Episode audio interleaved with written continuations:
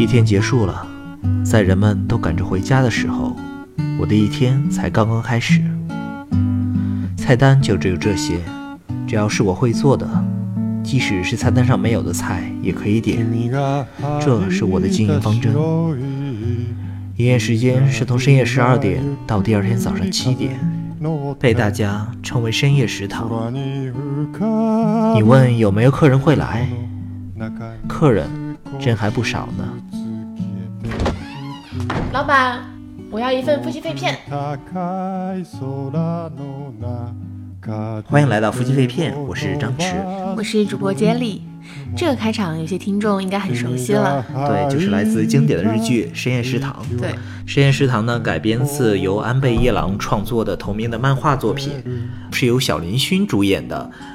讲述的呢是在日本东京新宿有一家只在晚上十二点到第二天早上七点开门的餐小小的餐厅，对，和在这个餐厅里发生的呃老板和那些食客们的故事。嗯，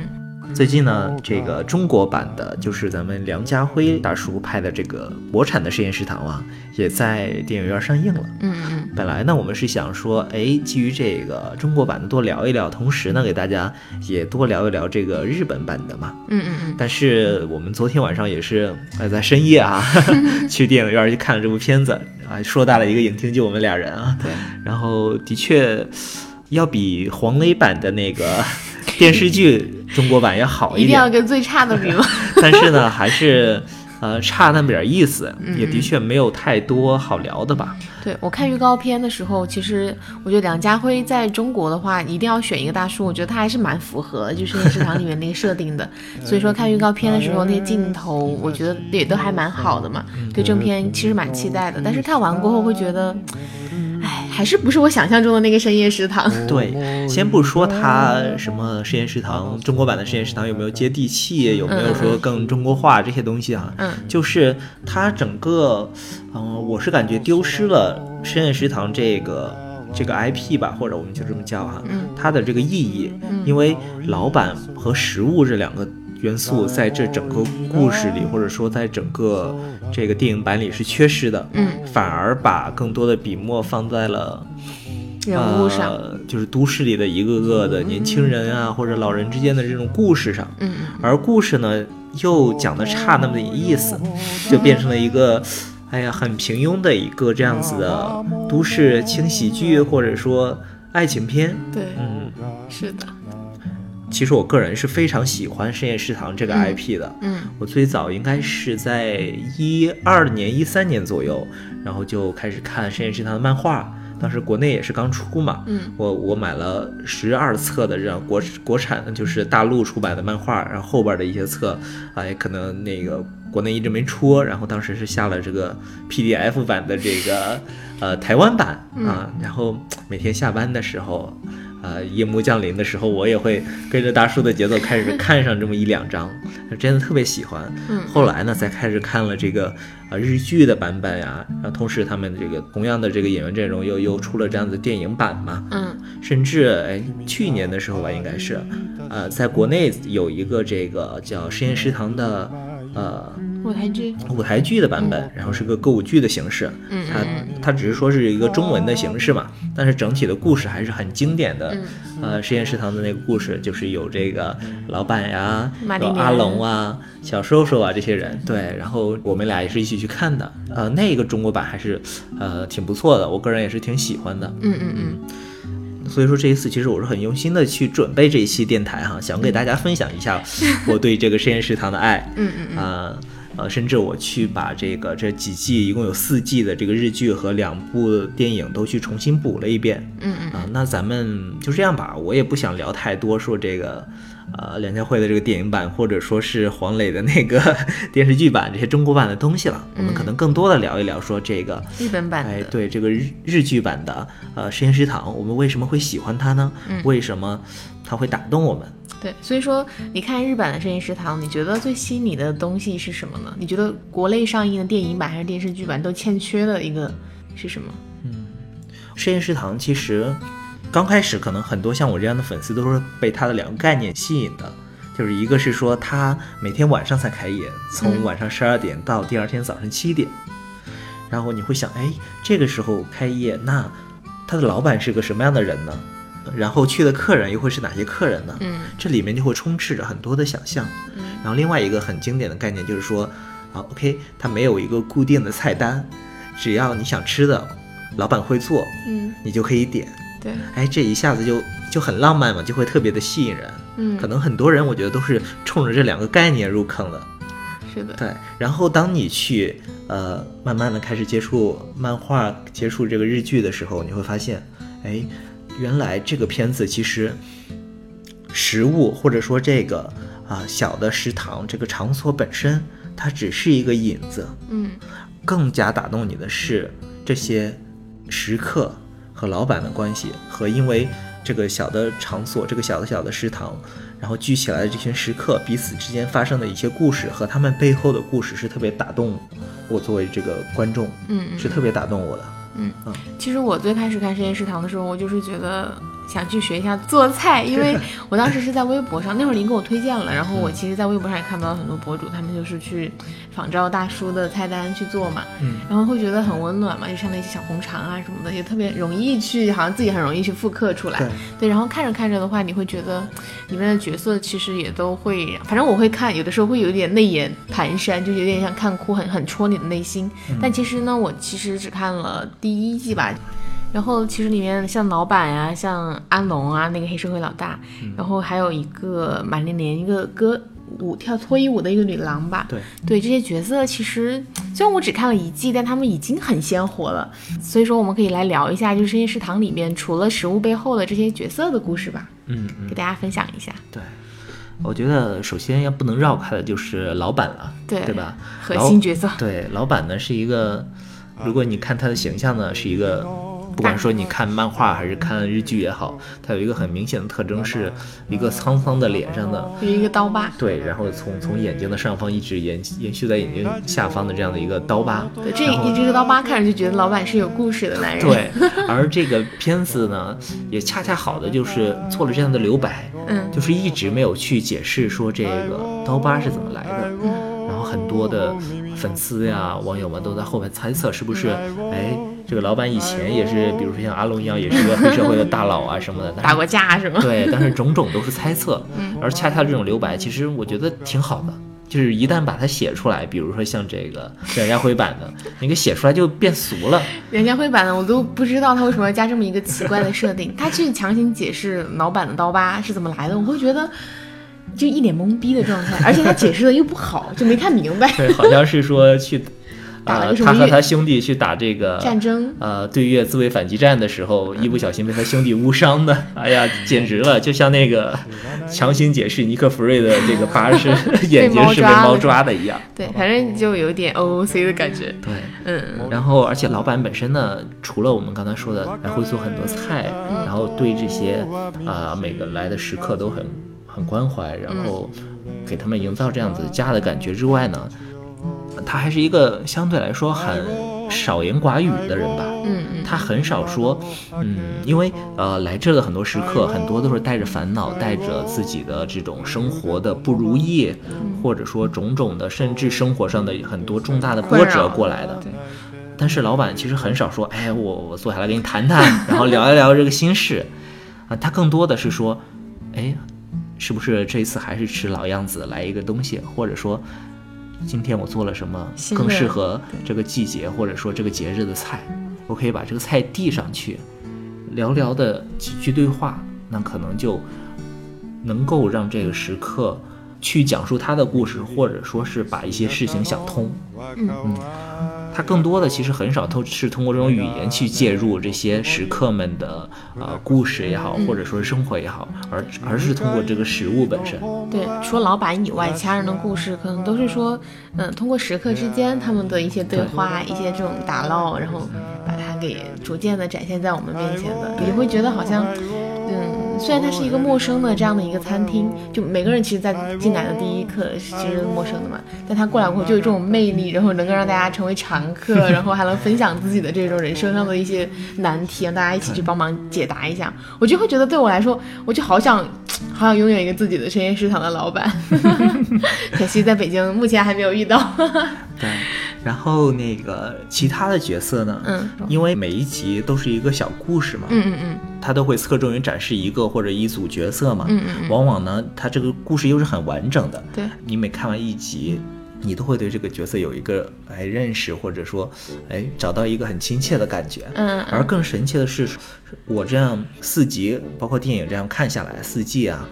啊、你会发现这些老角色。呃，有的时候他可能会作为这种配角，在旁边为新的角色搭搭话呀，然后、呃，有时候也也去什么指点迷津啊，嗯。啊、但是有的时候他会又一次成为一集的主角，对，他又讲了他背后的一个故事，或者说是他新遇到的一件事情。这个时候呢，我们作为观众又对这些角色有了更深入的了解，就是像洋葱一样，这些老角色，我以为我已经足够的了解他了啊，小瘦瘦是这样子的，阿龙是这样子的。他在有一集里又会突然成为主角，然后发生新的故事，或者说引出新的回忆。这个新的故事又会像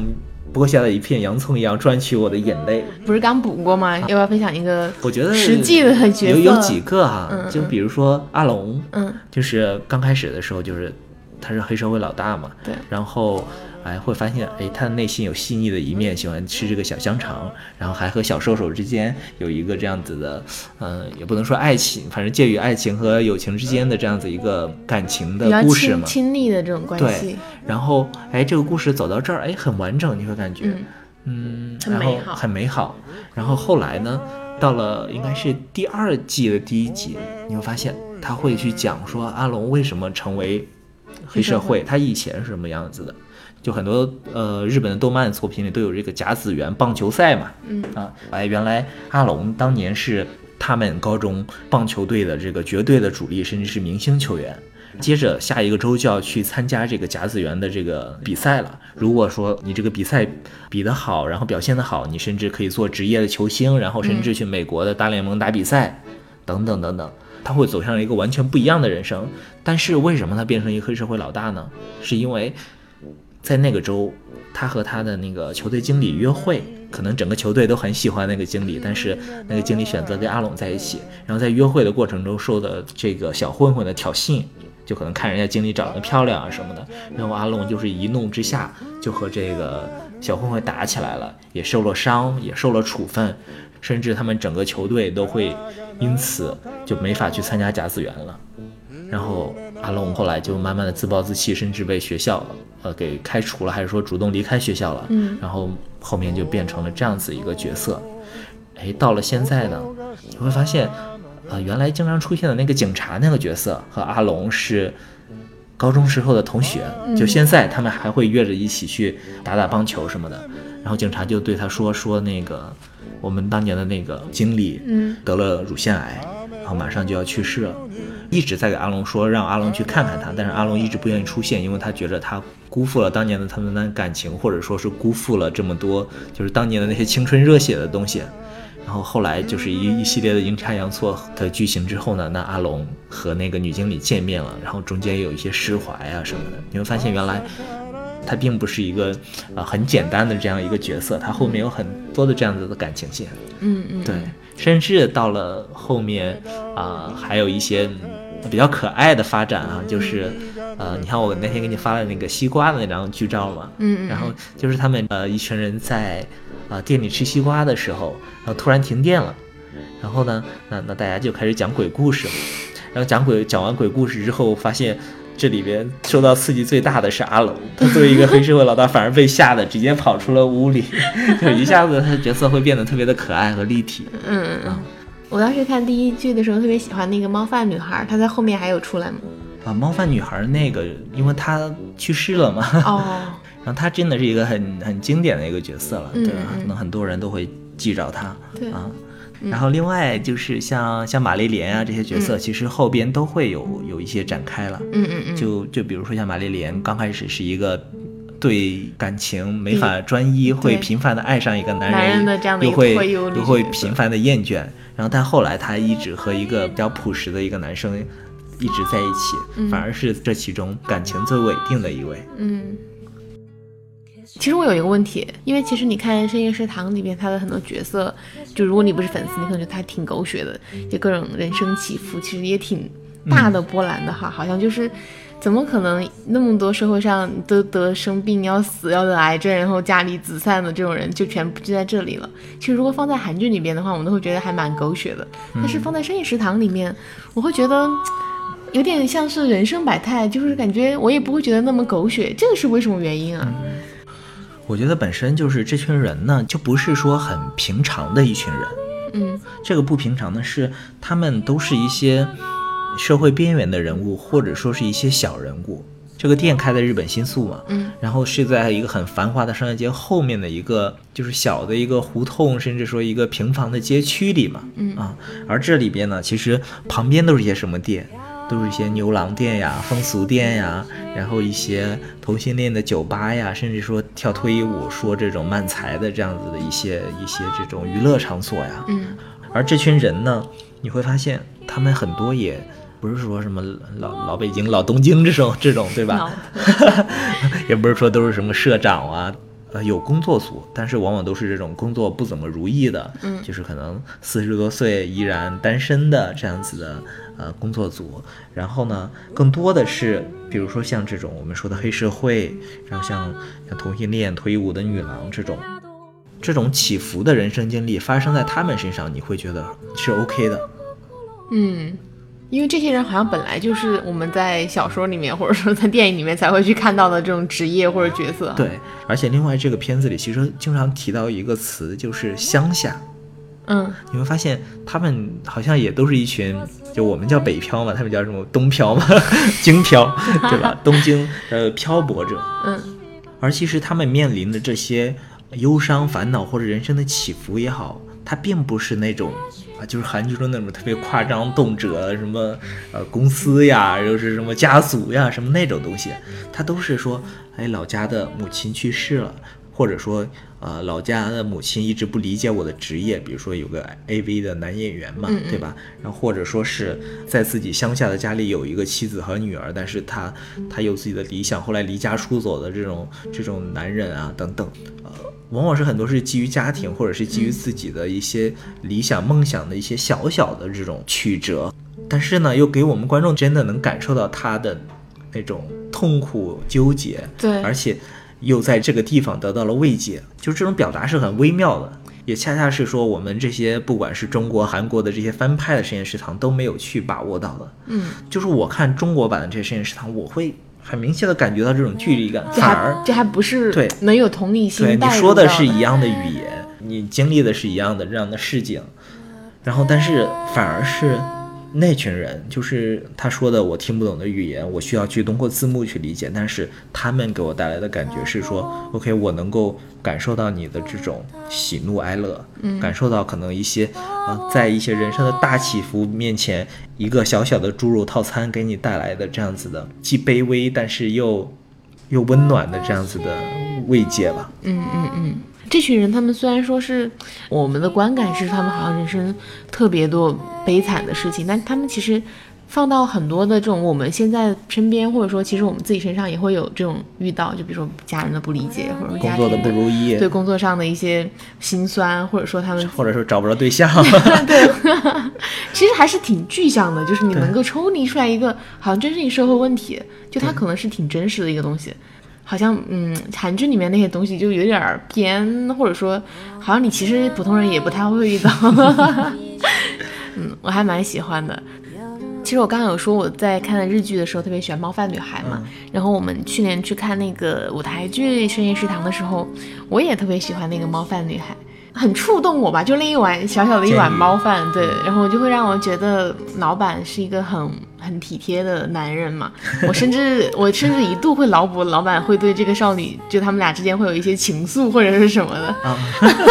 没有，那个少女后来就去世了嘛。嗯嗯。但是因为在那个。呃，舞台剧因为是一个音乐剧的版本嘛，对，他可能琢磨比较多的两个角色，一个是这个猫饭女孩，因为她是可以唱歌的一个角色，然后另外就是玛丽莲，有很多的这样舞蹈的，对，可能在那部剧中的两个女主角就是他们俩，对，然后。呃，是老板啊，包括阿龙啊、小叔叔啊这些角色，甚至要比他们的这个番位会更低一些。嗯，因为在舞台剧的时候，我印象还蛮深，到现在都印象很深刻。就是他当时老板把那一碗猫饭摆到地上，然后一束灯光从整个荧幕上打下来。就是深夜里面的一点慰藉呀，真的是很很体贴了。对，啊，因为你没看后边的剧情嘛，我没有看后面。其实老板是有一个。嗯，有些暧昧的老板娘，但这个老板娘不是说这家店的老板娘，是说在在可能不远的一个街区有开了一个更大的一点的这样的一个日式的一个饭店的一个老板娘。然后这个老板娘经常会穿着那种很古朴的和服过来，就是明显感觉到老板娘呢会更喜欢老板一些。然后有的时候会主动的挑起或者说调戏一下老板，但老板往往会有些这个害羞，害羞或者说是有些难言之隐，或者说过去有些放不下的东西啊。但是那个老板娘，你可以看到真的是那种很优雅的，然后同时又是我会感觉到她是那种可能曾经也是像这些食客一样。经历过一些事情，但是勇敢的自己去争取的，很勇敢的那种女性，嗯嗯嗯，真的挺打动人的。真的，你会感觉哇，她和老板好配啊！我看的是，我看《深夜食堂》的时候，我会觉得老板是一个其实整个性魅力很足的一个男人。一个是他长得很帅啊，我觉得，然后第二个是我觉得就寡言少语的男性会给你很多吸引力了，而且会做饭。对，而且他还做饭那么好吃，什么都会做。对，因为本身小林勋就是一个很帅的一个男演员。嗯嗯嗯，然后最近在看那个《孤独的美食家》嘛，其实我觉得里边那个五郎也是我理想中的那种中年大叔的形象。因为现在其实身边很多这种八零后的或者说七零后的大叔都讲油腻嘛，就很油腻。但他们俩的话，你看他们又会做饭，每天吃那么多，但他们还不油腻，还不长胖，这简直是理想中的对中年男性。对，其实我是到了最近我重看嗯实验食堂的时候，我才发现，就是原来五郎和那个。呃，实验食堂中的黑社会老大阿龙是同一个演员演的，就都是宋仲峰演的。是他们是同一个人。其实我现在脑袋里面没有那个画面，就他们俩同框。就我会先把五郎放过来，然后把戴着墨镜的黑社会老大放过来，把眼镜拿下来，回去再看一下。对，因为呃，还是之前我在看那个《孤独美食家》的时候，嗯，有一集就是。五郎在试戴一个墨镜，然后就把墨镜店的老板吓到了，说：“哇，好像黑社会啊！” 然后我到现在才突然理解到，说原来。就是他真的是戴上墨镜是那种黑社会的范儿啊，对，真的好想看他们联动，就是想看五郎来吃小香肠。对，看《孤独美食家》也是，就是能能有那种深夜食堂带给你的那种治愈。而且我以前是那种，就我特别是在大学之前，我可能是身身边绝对会有小姐妹一起去吃饭的那种人。我那个时候我们班上有一个同学，他就每天中午或者下午他就自己去食堂吃饭了，他也不跟我们同路，然后回来后就在那里玩他的呃手机嘛，就打游戏什么的，会觉得挺。酷的，因为他感觉他会节省好多时间了，而且他也不会觉得说自己特别的孤独，或者说特别自怨自艾什么的，没人跟玩儿。对，就他自己选择的是这样的。我以前是不太理解的，但是 工作之后呢，可能有了一点点能够接受这样的场合吧，然后。在两年前也看了这个《孤独美食家》，当时没有感觉。我在想，一个人吃饭，然后那么夸张的去表演，我觉得会有点奇怪。但我今年再拿出来看，工作以后，对，工作以后再拿出来看，我就会觉得，天哪，简直是人间美味，简直是理想中的就就餐环境。就是在你疲惫的这种工作和生活中的唯一的一点点的慰藉，就是去美美的吃一顿东西。对对对，真的就是看，其实看深夜食堂，我会。我看完之后，我会特别想去做菜，你知道吗？我也是，我觉得看完你会觉得应该很简单就能做出来的。对，哪比如说像简单一点的，红肠嘛，红肠或者说是后单烧啊，或者说一些复杂一点的菜，我都愿意，特别有这种意愿去尝试，甚至真的去尝试。对。而看完这个《孤独的美食家》呢，我真的是特别特别的想去吃这些食物，特别想去日本是吗？也也不一定是说去吃他吃过那些日式的食物哈，而是说我会我会学着去很。郑重的对待我的每一顿饭，我不会说我随便跟着同事中午去吃一顿饭了，我会去选一家我喜欢的店，甚至说我会学着像五郎一样，我先去尝试一些，然后，呃，我不会一次把自己想吃的东西都点完，然后根据自己吃完的状态再去点一些菜，甚至说之前我会想，哎呀，吃这么多好像也不太好，或者说，哎呀，好贵啊，然后，但是现在我会想，哎。人生就是对我我我去我去把这个我希望想吃的或者说我此时此刻我想吃这个东西吃掉，能给我带来的快乐是是无价的。对我甚至就想，因为我最近的工作会下班稍微早一些嘛，嗯嗯，我我我会坐地铁回家，我是不是可以？我会尝试着每一站。可能在一个我平时不会去的站，然后中间下车，嗯，去尝试在地铁站周围去发现一个小店，然后去呃填饱自己的肚子。我觉得这个的话，在成都是可以的，在北京我不知道能不能。反正在成都，我们之前坐公交车，就是成都有一条美食公交，好像叫幺幺四还是什么的，反正就是你基本上你坐，然后每一站下来就能路过很多苍蝇馆子，就是你随便去吃就 OK 了，就有点像日本的那种感觉。对对但北京的话，我很担心我，我可能看不见 哪里有吃的，然后饿死了。对，嗯，其实刚才说了这么多，我们都聊到这孤独的美食家了哈。嗯其实我觉得他是这个“孤独”的两个字，嗯嗯，其实译的并不是那么准确。他孤独只是说我是一个人，一人食。对，但是呢，他是一个人，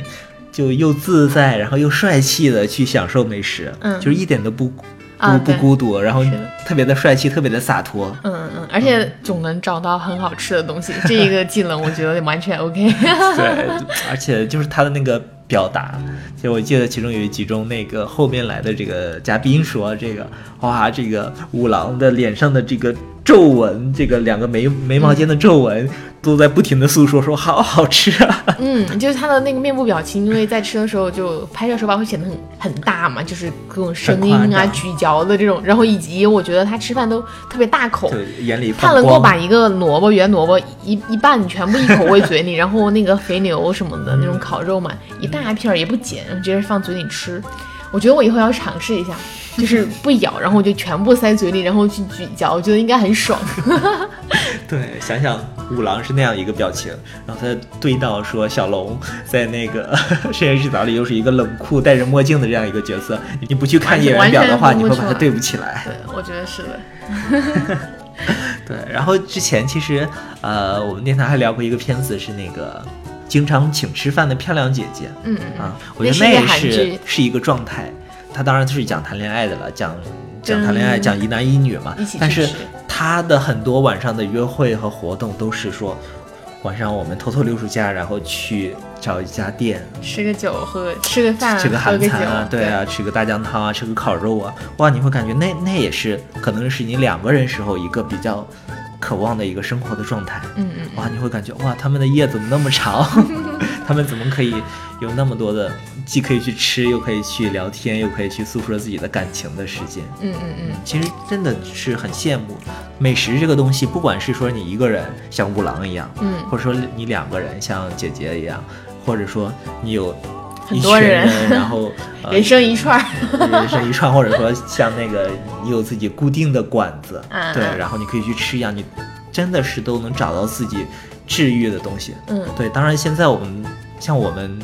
包括我们听众的很多这样的年轻人就比较惨，就只能通过看吃播呀、看啥美食纪录片呀去慰藉自己的胃，嗯，顶多订个外卖。是的，是的，啊，我觉得，嗯，就是这种美食的片子还是挺有意思的。呃，其实像《孤独的美食家》，它有点类似于，就是日本讲这种叫一期一会嘛。嗯这一次我遇见了，那下一次我可能这辈子或者永远都不会再来，我要好好的享受这一次。而实验食堂呢，就有点类似于永远的会在那里守候着你。嗯每天晚上不管多么晚，不管你多么的累，你只要去到，哎他就在那儿，他就在那，他就可以给你盛上一碗热热的米饭，然后中间放一块黄油，然后浇上酱油，然后你就可以去吃它。还有这样子的，也许你都不知道他做什么职业，但是经常和你一起出现在同一个店里的这样子一些老食客，可以给你分享一块儿他的后台上，我觉得这就很温暖。嗯这也是我们之所以喜欢看实验食堂，之所以喜欢实验食堂这个 IP，之之所以在脑子里会有很多这种 关于实验食堂的幻想的原因。嗯其实真的，呃，我记得我最开始看深夜食堂的时候，就是二零一二年，我刚来北京不久吧。嗯然后那个时候我工作是在东北二环，就是东直门那儿嘛。嗯然后住在西南二环，然后呃，我当然我可以坐二号线，然后直接绕过去嘛。嗯但是我经常有的时候会选择去坐呃公交车，然后公交车呢，就是北京的公交车有相对慢慢悠悠的，它会呃这样从一直从东直门那边路过故宫，路过前门，然后一路穿过去，嗯然后中间呢，呃，我就会有的时候下车去，比如说前门那边，那时候胡同还没有开发成那样那么商业化，然后有一些这样子的。什么，哪怕卤煮呀、炸酱面的老馆子呀，然后去去尝试一下。嗯，其实我我都记着我，呃，拿着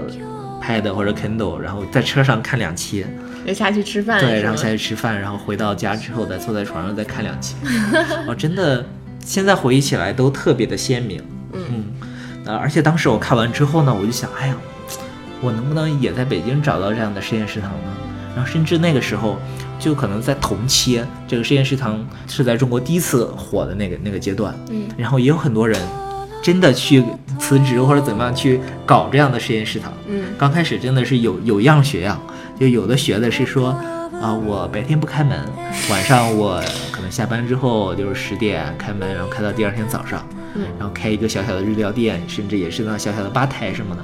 我记得我还带你去吃过一家，对吧？然后还有另外一种，就是说我我学的是另外一个元素，就是说我我菜单上就这么一点点，然后你来可以随便点啊什么的，往往反而都没有那么成功，因为他只学到了这个形式本身嘛。嗯。嗯。嗯。后来呢，我记得当时在知乎上，当时知乎还没有那么的大众哈，就是一群人在上面去探讨说，哎，那北京如果说有实验食堂的话，那应该是哪？嗯，我记得一个嗯印象比较深刻的答案就是说。是那个北新桥卤煮老店，嗯，他那个卤煮老店呢，就是在北京桥那边，但是不是在簋街上，是在是在另一侧，嗯，然后稍微离簋街有个距离，就没有那么的繁华。你吃卤煮的是对，但是那是一个很老字号的一个店，然后那个知乎上的朋友呢，就在回答中描述说，那个店呢，是很多这种老北京的出租车司机，嗯，晚上交班以后。就有两波嘛，一个是十二点多交班以后，另一个是早上交班以后，就五点多的时候去到那里去去吃，而且他能遇到很多就是相同职业的这样的出租车司机，然后他们会，呃，嗯，就如果你在北京生活的话，你会知道，如果北京人特别多的馆子啊，就是特别是老北京人特别多的馆子，会特别的吵，特别嘈杂，他们聊天会声音特别的。就是大嘛，嗯，但是在那个时候，可能因为因为疲惫啊，因为一天下来的劳顿，大家可能都小声的说话，或者邻桌之间相互举杯致意一下，然后那种温暖的氛围，通过那个答主的这个描述，我哎，我到现在还能记得的。我之前在那边上班的时候，我经常去吃那家店啊，但是呃，很少说晚上那个时间点去吃，还是挺有意思的，可以去体验一下。对，然后后来呢，我就说那。真的不能说真的去找日料店或者找这种晚上开门的店去寻找我的实验食堂。呃，其实我来北京这七年多吧，嗯，我有大约有五年，其实一直是在，嗯，就刚才说东北二环那个附近哈，要不然是住在那附近，要不然是工作工作在那那附近，哪怕换了几家不同的公司，其实离那都不远。然后在那附近呢，我就哎偶尔发现了，其实几家店还嗯会有一些。给我这样实验食堂的感觉，嗯，就一个呢是，我记得当时我们呃在一个胡同里上班啊，在一个胡同里一个小小的创业团队嘛，然后有一天我们是说公司呃小团队整体加班到可能十点多，也不是特别晚啊，嗯，然后。啊，说晚上出去吃吃东西吧，但是呢，呃，旁边鬼街不远，但是也不想吃那么大的这种，吃个火锅，吃个小龙虾，对吧？第二天要上班嘛，毕竟，哎，我就记起来，好像我看那边新开了一家店，叫这个，是个鲁菜馆，就是，呃，不不是说山东菜馆啊，就是鲁菜馆，叫王婆婆鲁菜，我们去那儿尝一尝吧。啊，它刚好是在一个就是北新桥那个地铁那个入口的一个角落里，很不起眼。我记得。对，然后我就带着朋友们去了。然后过去的时候，那个其实还是个挺年轻的老板。然后他也有点像，就是之前是做程序员还是做传媒的，然后还辞职，嗯，说。呃，自己爸爸妈妈之前在武汉是做这样的卤菜，做这种做这种小吃的，然后就接到了北京，然后一起开了这家店，然后也是特别小的一家店，然后只有小小的吧台，你可以坐在那吃。哎，我是第一次在那家店找到了一点深夜食堂的感觉。嗯，就其实我是一个，特别是在那种场合不太适合，比如说和老板什么聊天啊，和什么食客们聊天啊，但是呃，那种小小的吧台。操作台就在里面，然后我就在外面，其实有点类似于那种日料你吃寿司那种感觉，你会哎，不自觉的会和这个老板，年轻的老板会和那个啊年迈的婆婆去聊天，哎，你会感觉到一丝温暖。嗯嗯，而且这家店里有那种婆婆从武汉带来的这种比较啊、老式的这种卤菜呀、然后呃卤鸡爪儿、卤卤卤卤卤卤啥来？卤藕，啊，甚至等等，甚至还有一些小烧烤，然后也有这种像年轻的老板搞的一些这种精酿啤酒啊什么的。哎，我当时就真的很喜欢，而且同行的几个同事也都会很喜欢。嗯，这家店呢，其实我一直吃了很久，晚上去也比较多，然后偶偶尔中午的午餐也在那种地方解决。嗯，但是后来呢，有一天他就关门了，嗯，关门了之后还好，就是后来也是经过了一些曲折，然后老板呢又在那个上都 SOHO 那边重新开了一家店，当然再次开的这家店呢就变得比较大了，啊、啊，以后甚至会有自己的微信群啊，有这样子的 公众号去啊去去做一些传播呀，对。我还是心底哈，我还是很喜欢它，也会每年经常会去，虽然离得比较远了，但是也经常会去尝试一下，呃，也不能说尝试一下，去去去去回味一下，对回味一下脑的菜品，吃两个新菜。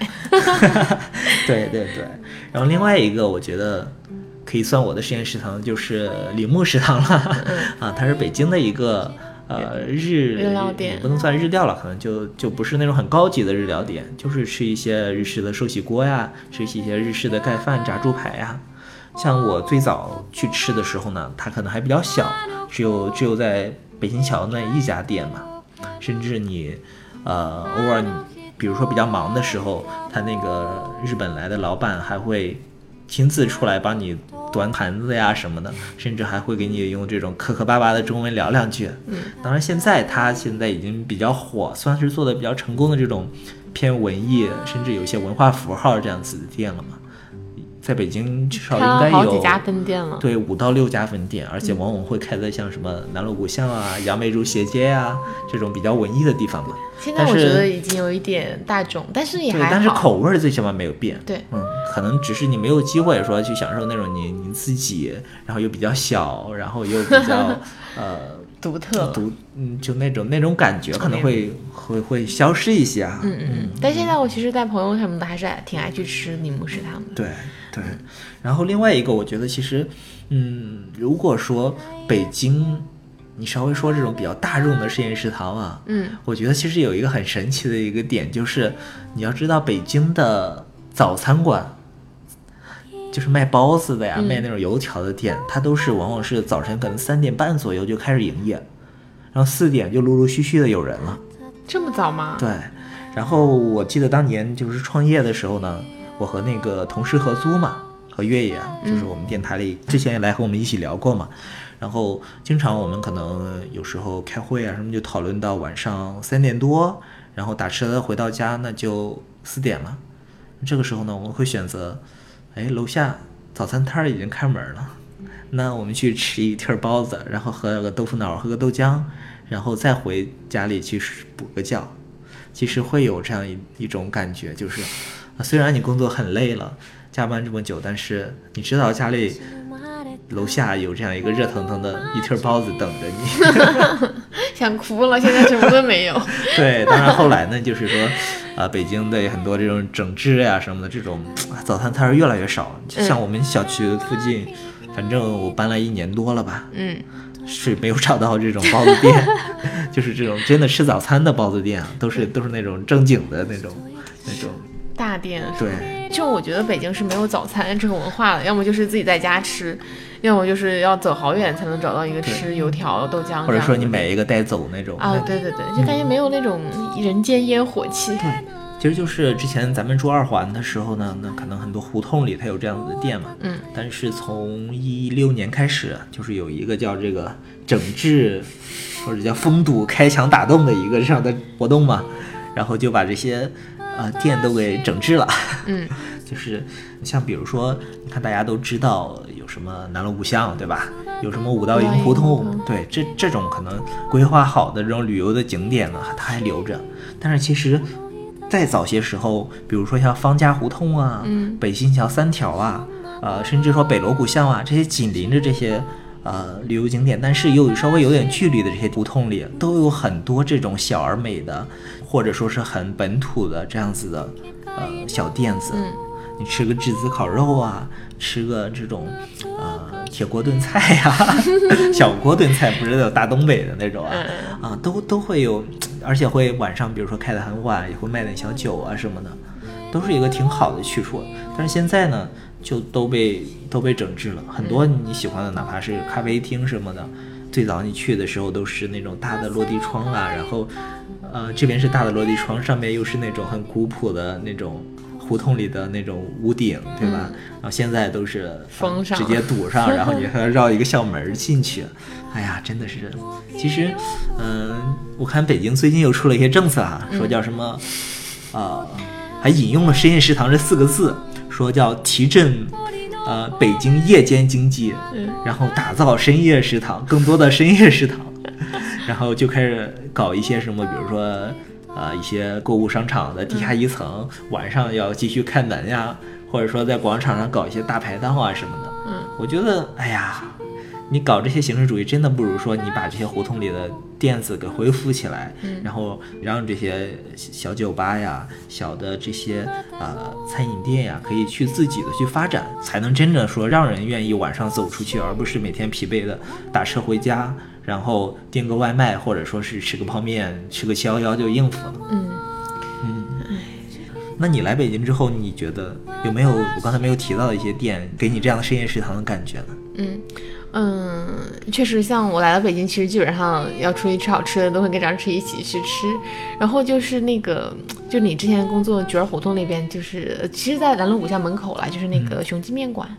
雄记抄手啊，雄记抄，我每次都记得它雄记面馆，对，因为他们家面还很好吃。就那家店吧，虽然它开到南锣古巷，然后我觉得他们家的食物很地道，因为我是四川人嘛，但他们家的各种的四川的，无论是抄手呀、面呀，还是说一些这种、呃炒薯条啊，还是那个卤那个猪耳朵什么的，我都会觉得味道还挺地道的。而且游客可能在北京的游客不想去吃四川的东西，就对，也那是一个很神奇的店。就人很少，啊对，你会觉得挺好的，就是有一种默很默契的那种感觉，就是我去，我肯定就能有位子，然后我就能去吃到我想吃的东西。而且我记得我们好像有两次，有两三次这样的很晚了，嗯甚至都过了零点以后去那边吃的经历。跨年有一次是，对，有一次是跨年，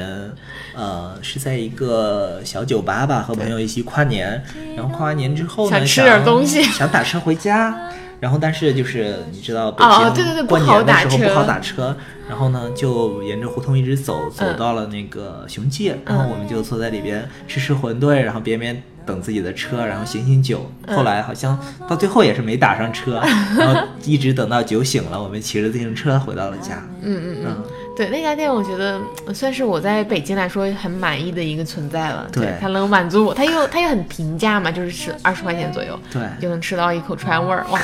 非常美妙。其实对我来说，它不光是一个深夜食堂啊，它更多的对我来说是一个食堂的概念。因为以前我的 我我我我有一家公司就在旁边儿的不远，可能走个五分钟的一个胡同里边，嗯一个文创园里边，我经常就中午，呃过来。吃一碗馄饨，嗯。呃干捞馄饨，然后吃的嘴里还有股蒜味儿，然后呢，呃呃，因为不想就是直接回公司嘛，就去旁边不远北锣鼓巷的一家我很喜欢的一家咖啡厅，然后叫那个 Voyage，嗯，Voyage Coffee，然后去坐着喝一杯咖啡，然后就着嘴里的大蒜味儿喝一杯咖啡，然后当时印象比较深刻的可能还是冬天吧，就它的大落地窗，我可能趴在那儿还喝杯咖啡，然后还小睡一会儿。或者说看着来来往往的，稍微会有一些呃游客呀，然后一些年轻的姑娘啊 走来走去的，就是会会感觉到是的确是生活是吗？呃在繁劳的工作之中 偷得的一丝的这样的小小的惬意吧。嗯，对。当然，其实你看我们说了这么多呢，还是更多的是关于食物或者关于呃这个场所本，身的记忆食物的时候，你肯定会有一些记忆，会让你很美好。就是你真的是找不到那种说你可以和老板啊，和嗯这种不相识、但是经常面熟的这些食客们聊天的这样子的一些场景或者回忆了。很少，我感觉我很少去主动跟店家聊天。对，其实 包括刚才我们提到的王婆婆哈，我不知道老板会不会听我们电台哈，因为其实我们都有加过朋友圈，甚至有这种群啊什么的。就是，嗯，我要代表这种非武汉人，稍微小吐槽一下，老板你听好啊，就是呃。刚开始那种比较小的店子的时候，我会主动去聊，甚至说在微信号会做一些留言啊什么的。但是后来呢，可能老板会更强调说自己的武汉风味儿，去强调自己的这种呃微信群里的这些老师可都是武汉人啊什么的。我们这种非武汉人呢，就会没有那么有存在感了。咦，马上就要流失了。对，但是呃老板家的这个卤菜还有小龙虾还是真的是很好吃的。就是食物勾着你的胃，然后你就原谅老板了。对，而且老板 长得真的很帅啊，就是是有点像胖版的赵立新的感觉，当然没有那么胖哈、只是比赵立新要稍微胖一点点。对我知道那老板还挺逗的，我觉得他经常还过来问我，就每次吃吃的好不好啊，新菜有没有什么想法的，加盐啊或者说油什么的，满不满意？对，其实我有点社恐，我想说别打扰我，我觉得好吃。挺好的，挺好的。包括我婆婆也都很温柔。嗯，嗯，是，但好吧，但可能还是不太适适合，就是像像那个深夜食堂里边这样去跟老板，或者说去跟别的食客一起去交流，嗯，对，还挺少的。我的人生二十多年都很少去跟对桌交流，可能中国文化也有这个关系吧。对。就我不知道说，嗯，在听我们节目的听众，就是你们脑海里的实验食堂是怎么样的哈？嗯，就是我们去看，比如说豆瓣儿呀，或者说知乎呀，大家关于实验食堂的讨论，大家都会说，哎呀，在中国的实验食堂就应该是我家楼下的串儿店呀，对对对。然后什么烤冷面的摊摊呀，对，一方面呢，我会觉得，哎，好像又差的挺远的，但是另一方面呢，我也会理解说大家的那种感受哈，说的好像也对，嗯。就像我们最近在看那个人生一串儿，呃我们之前也聊过节目哈，就是，嗯，在那期节目我们都都会聊到说，哎，我我经常去的那家串儿店。然后我经常带朋友去吃的那家串店是怎么样的？它可能很多时候就构成我们的实验食堂嘛。嗯对，而且在第二季当中，我觉得呃有一句呃，其中有一集讲到那个呃沈阳铁西区就是烤鸡架，拿那个什么工业煤球烤鸡架什么的，然后那个老板就说了一句话，就是挺感动我的，说呃一个人出来吃鸡架的都是神经病，然后屋里就说屋里那哥们儿嘛，每天一个人过来吃鸡架，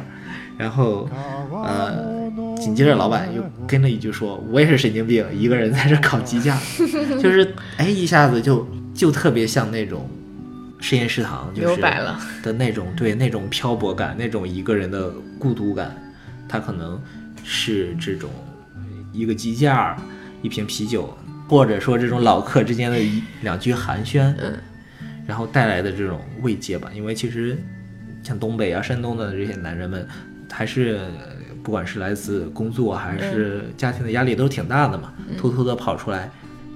来一个鸡架，回忆起当年可能自己青年的时候的一些 峥嵘岁月啊。泪流满面。对，不管是一个人，或者说是还是和朋友，嗯嗯我觉得可能每一个人都还是挺向往这样的生活的吧，挺向往有自己的一个实验食堂。这也是，呃，为什么说最近的这种呃美食的直播呀，然后短视频呀，包括综艺节目呀，都这么火的原因吧。其实不管我们是去看《向往的生活》，看这种中餐厅，嗯我们想看的肯定不是说这些明星在那吵架，然后对吧？黄晓明，对吧？我们更多的是说。想看一道菜，想看一道菜，想看这种，呃，不管是你做菜时的那种嗯感受，还是说你